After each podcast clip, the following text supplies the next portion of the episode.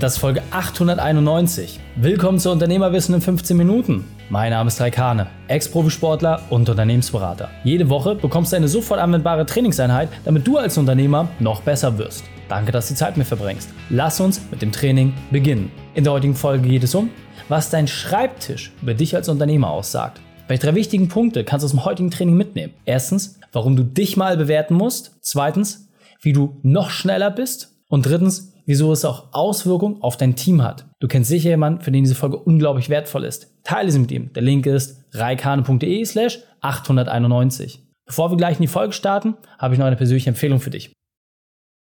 Hallo und schön, dass du bei dieser Episode wieder mit dabei bist, in der es darum geht, einmal klarzustellen, was dein Schreibtisch über dich als Unternehmer aussagt. Denn die allermeisten Leute denken, naja, das kann hier alles ein bisschen rumstehen und zack und zack und das Genie beherrscht das Chaos. Ich kann dir sagen, es ist absoluter Bullshit. Wenn du einen mistigen Schreibtisch hast, machst du damit eine klare Aussage über deine Qualitäten als Unternehmer. Das heißt, lass uns da einfach mal ein bisschen tiefer einsteigen und überprüfen, wie Ursache und Wirkung miteinander zusammenhängen und vor allem, wie du mal verstehen kannst, warum Unternehmer, die wenig arbeiten, auch immer einen sauberen Schreibtisch haben. Und nochmal, wir haben das nachgeprüft, in allen Beispielen war es immer wieder gleich. Also schau dich es einfach mal an, lass dich darauf ein und lass uns vor allem mal gucken, welche Punkte aktuell davon auf dich zutreffen. Also legen wir los. Der erste Punkt, warum es auf jeden Fall lohnt, einen sauberen und ordentlichen Schreibtisch zu haben, wo einfach mal nichts rumliegt, kein loser Zettelkram und alles ordentlich ist, hat etwas mit Organisation und Effizienz zu tun. Denn ein ordentlicher Schreibtisch impliziert, dass du mit Geschwindigkeit und Übersicht Aufgaben erledigen kannst. Ja, bei uns zum Beispiel komplett papierloses Büro. Es ist absolut normal, dass jeder Schreibtisch sauber ist. Das hat auch einfach was damit zu tun, dass die Putzfrau alles frei haben muss, um überall schnell ranzukommen. Ja, aber auf der anderen Seite musst du auch einfach mal für dich festhalten, wie soll denn deine Arbeitsumgebung tatsächlich aussehen? Und bewerte dich jetzt einfach mal von 0 bis 10. 0 komplett Katastrophe, 10 sieht aus, als ja, hätte das irgendwie ein äh, Profi für ein Shooting vorbereitet.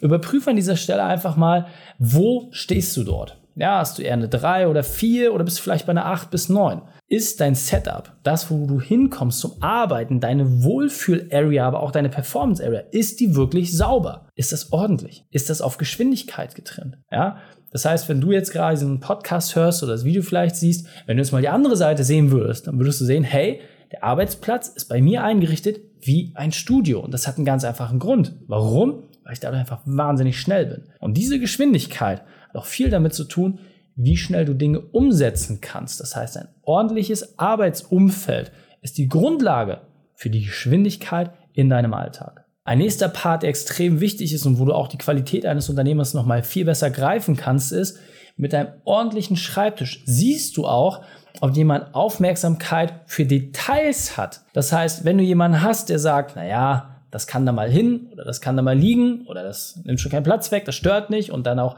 entsprechend alles irgendwo reingedroschen wird, das ist einfach fehlende Liebe zum Detail. Weil nochmal, du verbringst aktuell, wenn wir nicht zusammengearbeitet haben und du nur den Podcast hörst, sehr, sehr viel Zeit an deinem Arbeitsplatz. Und was die wenigsten Leute wissen ist, es gibt eine Verknüpfung zwischen deinem Stresslevel und der Ordnung in deinem Umfeld. Da werde ich gleich nochmal ein bisschen drauf eingehen. Aber allein das mal zu verstehen, dass Ordnung und Struktur auch darüber Aussage geben, wie aufmerksam du in anderen Themen bist. Aufmerksamkeit in deiner Kommunikation, Mitarbeitern, Kunden gegenüber, auch nach außen entsprechenden Interessenten. Ja, die Aufmerksamkeit zu haben, den Prozess mal wirklich schick zu machen. Nicht nur so, dass er irgendwie funktioniert, sondern dass er wirklich gut und hervorragend funktioniert. Die allerwenigsten schaffen das. Nochmal, du allein trägst Sorge dafür, ob die Sachen gut sind oder nicht gut sind.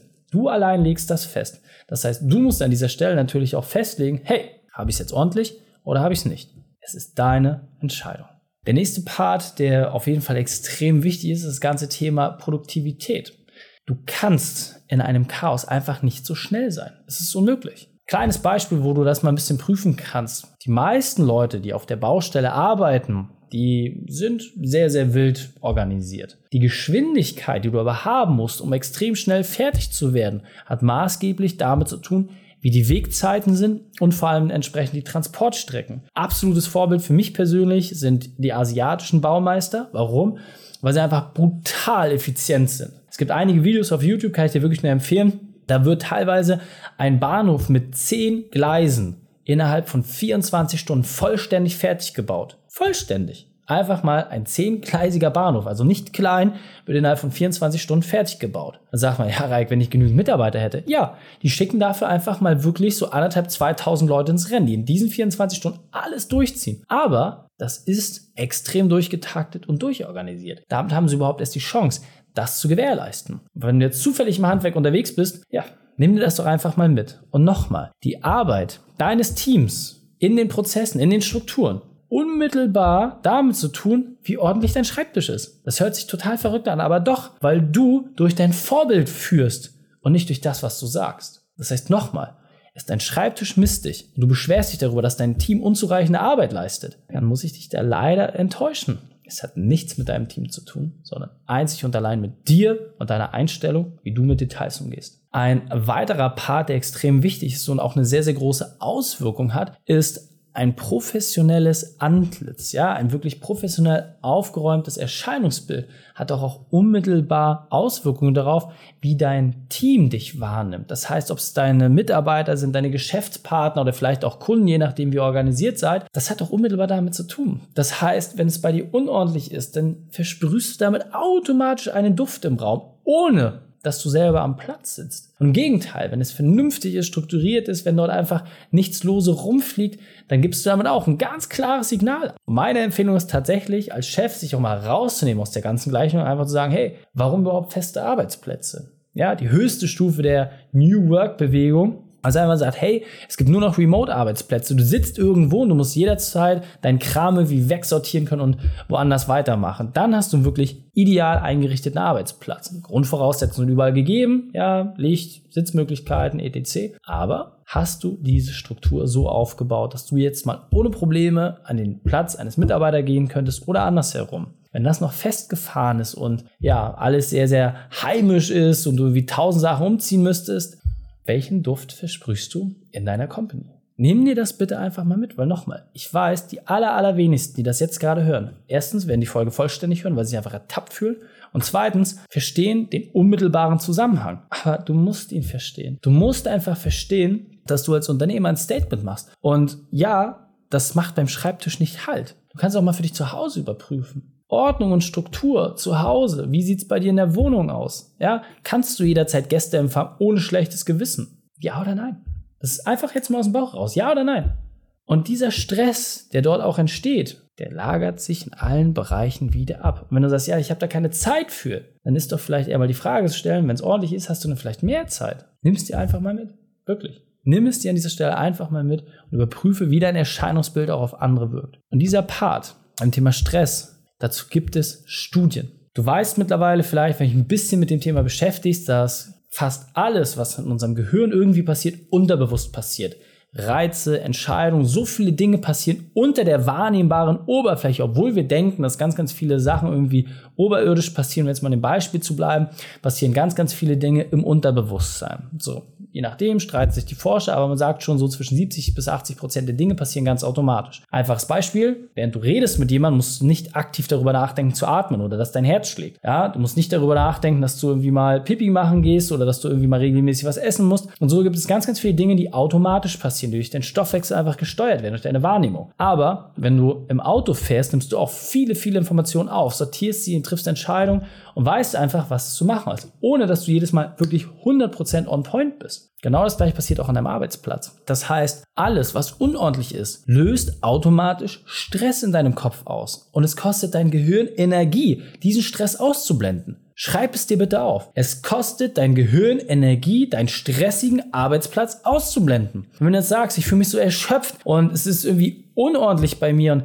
ja, ich habe da meine Schwierigkeiten mit, dann ist das zusätzlicher Stress. Du bräuchtest diesen Stress nicht, wenn du einfach mal für Ordnung schaffen würdest. Und jetzt sagt, du mir doch mal, lohnt es sich, Ordnung zu schaffen? Oder willst du dich weiter diesem Stress aussetzen? Das heißt, du kannst einfach mal davon ausgehen, dass du 20, 30 Prozent mehr Arbeitsproduktivität hättest, wenn dein Schreibtisch ordentlich aufgeräumt wäre. Gleiche gilt übrigens zu Hause. Hättest du zu Hause es wirklich vernünftig aufgeräumt, und müsstest nicht immer alles ewig durchsuchen oder in irgendwelchen Kisten kramen oder alles liegt irgendwie lose auf dem Boden. Dann hättest du automatisch weniger Stress zu Hause.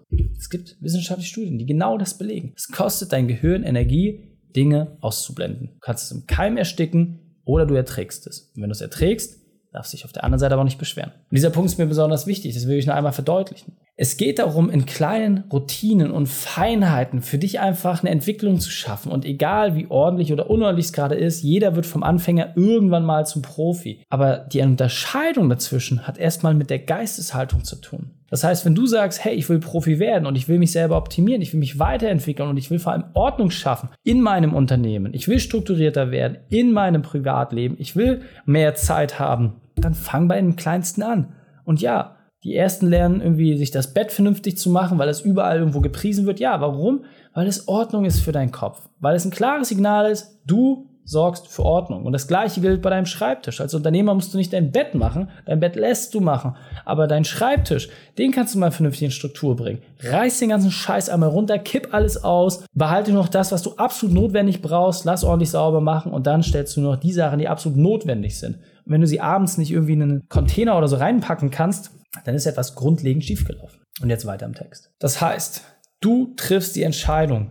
Du allein sagst ganz klar, hey, akzeptiere ich das jetzt oder nicht? Du allein triffst die Entscheidung, du sagst, ob die Sachen passieren oder ob sie nicht passieren. Du allein legst fest, hey, ist es jetzt ordentlich oder ist es unordentlich?